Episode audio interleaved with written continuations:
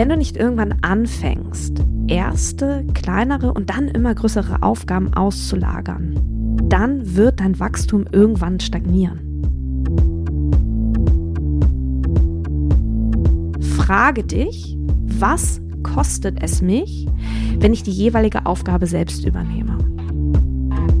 Wie viel könnte ich dafür zahlen, dass jemand anderes diese Aufgabe für mich übernimmt?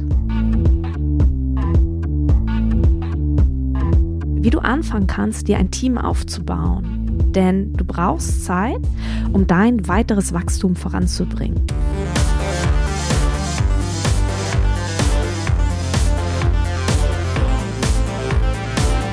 Hi und herzlich willkommen zum Podcast von Raketerei. Ich bin Imke Machura, ich wohne in Hamburg und mein Herz schlägt für Musik. Ich habe meine Leidenschaft zum Beruf machen können. Ich promote, ich bucke, ich manage ein Indie-Label. Ich bin Macherin. Ich bin eine von wenigen und ich frage mich schon lange, warum. Deswegen habe ich mich auf die Suche gemacht und ich habe Antworten gefunden. In dieser Podcast-Serie porträtiere und interviewe ich Frauen, die die Musikbranche prägen und mitgestalten. Ich zeige, wo die Frauen, Ladies und Bitches der Musikbranche stecken. Und noch mehr. Ich beantworte euch durch diese Interviews zentrale Fragen zur Musikbranche, mache auf Vorbilder sowie Vielfalt aufmerksam, empowere und vernetze. Klingt gut, oder?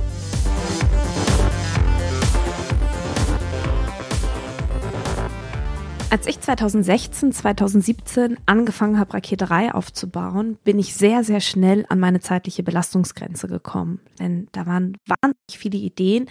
Ich wollte sehr, sehr viel umsetzen, aber mein Tag hatte und hat einfach nicht unendlich viele Stunden. Und wenn du zeitlich am Limit bist, dann hast du auch keine Kapazität mehr, an einem gewissen Punkt deinen Umsatz zu erhöhen. Den solltest du aber erhöhen wollen, damit du zum Beispiel Geld fürs Alter zurücklegen kannst, damit du auf die Inflation reagieren kannst oder aber damit du eben auch investieren kannst, nämlich in weiteres Wachstum. Daher möchte ich in dieser Podcast-Folge der Frage nachgehen, wie du anfangen kannst, dir ein Team aufzubauen. Denn du brauchst Zeit, um dein weiteres Wachstum voranzubringen. Heißt im Umkehrschluss, dass du Menschen brauchst, die dir den Rücken frei halten. Und wenn es um das Thema des Teamaufbaus geht, dann durchläuft so dieser Teamaufbau in insgesamt drei Phasen. Heißt, du fängst nicht mit zig Vollzeitfestangestellten an. Heißt auch, du wächst konstant in die jeweils nächsthöhere Phase rein. Aber lass uns das mal sortieren. Lass uns mal gemeinsam ganz vorne anfangen. Aktuell denke ich, wirst du dich in Phase 0 befinden, denn in Phase 0, da starten wir alle. Das ist die Phase, in der wir alles alleine machen. Wir bucken uns, wir schreiben die Verträge, wir telefonieren mit den VeranstalterInnen, wir bespielen unsere Social Media Kanäle, wir schneiden Videos, wir bearbeiten Fotos, wir unterrichten, wir pflegen unsere Website, wir machen unsere Steuer und so weiter und so weiter. Das sind viele, viele Aufgaben und wie soll man bei all diesen Aufgaben noch die Zeit finden, zum Beispiel neue Produkte zu entwickeln, um den Umsatz zu steigern? Wie zum Henker soll das gehen? Ich meine, aber irgendwie bringt die Phase Null auch sehr, sehr viele Vorteile mit sich. Weil du musst kein Team führen. Du musst nicht viel kommunizieren. Hey, du musst keine Aufgaben abgeben. Du musst einfach niemandem vertrauen außer dir selbst. Im Prinzip läuft alles so, wie du es möchtest. Aber in dieser Phase stellt sich kein Wachstum ein. Ich kann diesen Gedanken auch einfach mal umdrehen und ihn anders formulieren. Wenn du nicht irgendwann anfängst, erste, kleinere und dann immer größere Aufgaben auszulagern, dann wird dein Wachstum irgendwann stagnieren. Denn diesen Hebel, den du hast, also zum Beispiel höhere Gagen zu fordern oder auch deine Unterrichtspreise anzuheben, dieser Hebel hat natürliche Grenzen. Du kannst diesen Hebel leider nicht beliebig nach oben drehen. Irgendwann werden die Menschen deinen Stundensatz nicht mehr zahlen. Und da ist dann irgendwann Schicht im Schacht. Das heißt, du musst weitere Angebote entwickeln. Ah, lass es mich anders formulieren. Du darfst weitere Angebote entwickeln, denn das ist auch eine sehr, sehr große Spielwiese, auf der du dich austoben kannst. Du darfst also weitere Angebote entwickeln, die du dann anbieten darfst. Aber dafür brauchst du Zeit. Hui, hui, hui. Du merkst, wir drehen uns hier gedanklich gerade ziemlich im Kreis. Warum? Und da nehme ich mich selber absolut nicht aus, denn Ich steckte damals auch in dieser gedanklichen Schleife. Warum versuchen wir es überhaupt erst alleine? Hm. Vielleicht, weil wir denken, dass es niemand so gut macht wie wir? Vielleicht, weil wir denken, dass wir uns am allerliebsten klonen wollen würden? Vielleicht, weil wir denken, dass wir ja eigentlich gar nicht so richtig wissen, was für Aufgaben wir abgeben können oder sollten? Oder aber wir denken, oh, wir müssen erstmal das Geld verdienen, bevor wir uns diese Unterstützung suchen dürfen, suchen können. Ich möchte ehrlich zu dir sein. Das sind alles Ausreden.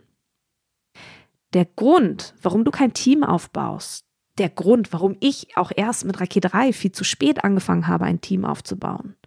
Der Grund dafür ist ganz einfach. Denn es ist Angst. Angst davor, die Kontrolle abzugeben. Denn plötzlich kannst du nicht mehr an deinem Perfektionismus festhalten. Irgendwann kommst du aber an den Punkt in deinem Leben, an dem du dich fragen solltest, was wichtiger ist. Auf der einen Seite entweder Kontrolle und Perfektionismus oder aber auf der anderen Seite deine Gesundheit und ein gutes, gesundes Business. Zu dieser Frage kommen wir irgendwann alle. Das Gute ist, sich ein Team aufzubauen und zu führen, das ist ein Lernprozess, in dem du Fehler machen darfst. Denn aus Fehlern lernst du. Aus Fehlern lerne ich. Aus Fehlern lernen wir. Ich musste in meiner Rolle als Geschäftsführerin, ich musste in diese Rolle ebenfalls reinwachsen und ich habe viele Fehler gemacht, aber ich habe auch richtig, richtig viel gelernt. Und ich kann dich an dieser Stelle beruhigen, du fängst, wie auch schon erwähnt, nicht mit zig Vollzeitfestangestellten an. Wenn du dir ein Team aufbaust, dann wächst du an deinen Aufgaben und du bewegst dich Schritt für Schritt durch drei Phasen, von denen ich jetzt erzählen werde. Bist du Musikerin und möchtest mehr Konzerte spielen?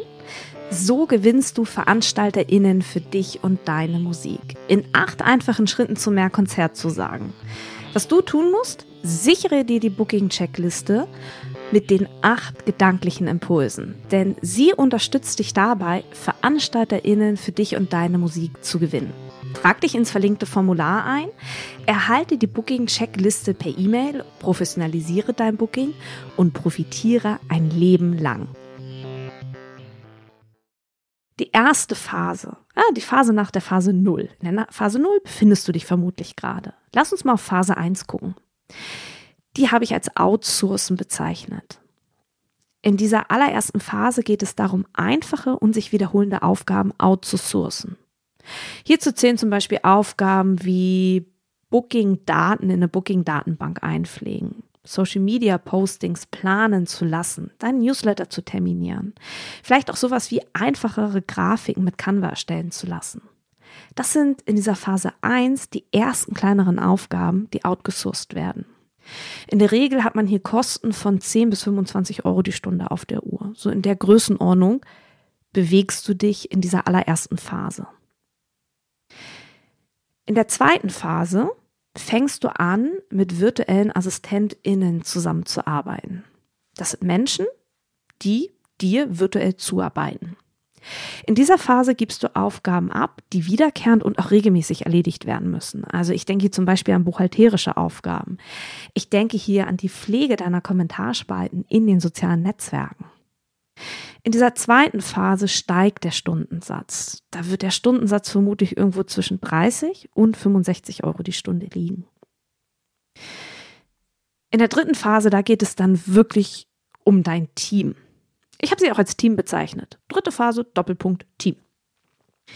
Hier werden Verantwortlichkeiten für Arbeitsergebnisse abgegeben. Das heißt, jemand übernimmt eigenverantwortlich zum Beispiel das Schalten von Werbeanzeigen. Dann ist es die Aufgabe von demjenigen, die Anzeige zu gestalten, zu texten, anzulegen und für die bestmöglichsten Ergebnisse zu sorgen, dadurch, dass der oder diejenige immer wieder checkt, immer wieder optimiert.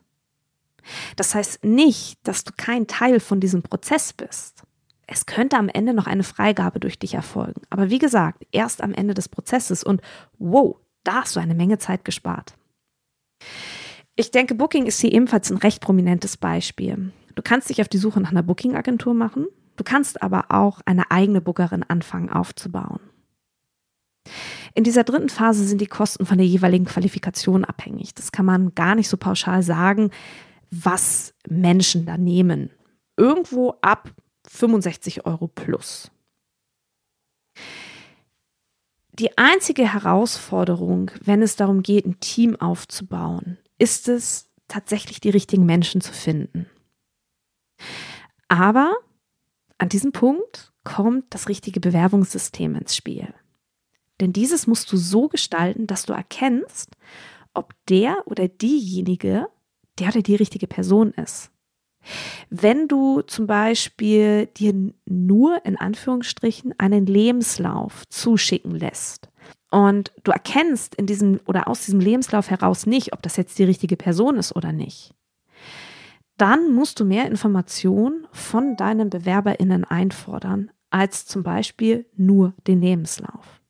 Das bedeutet für dich, um wirklich herauszufinden, ob das die richtige Person ist, musst du dir überlegen, wie du diese Person kennenlernst, testen kannst, um diese Person abklopfen zu können, ob sie die richtige Person an deiner Seite ist. Und ich kann dir verraten, aus meiner Erfahrung heraus, ganz, ganz häufig muss man mal anfangen, mit jemandem zu arbeiten, um dann für die nächste Bewerbungsrunde zu verstehen, was einem in der Zusammenarbeit wichtig ist. Wenn du also mit dem Gedanken spielst, dir ein Team aufzubauen, dann stelle dir folgende drei Fragen. Erstens, frage dich, was kostet es mich, wenn ich die jeweilige Aufgabe selbst übernehme? Frage dich auch, wovon kann ich weniger machen, wenn ich diese Aufgabe selbst erledige? Und die dritte Frage, die du dir stellen solltest, wie viel könnte ich dafür zahlen, dass jemand anderes diese Aufgabe für mich übernimmt? Wenn du also mit dem Gedanken spielst, dir ein Team aufzubauen, dann stelle dir diese drei Fragen. Und vielleicht noch abschließend, mache dir bewusst, dass du ohnehin investieren musst. Entweder mit Geld und wenn du nicht mit Geld investierst, dann investierst du mit deiner Zeit.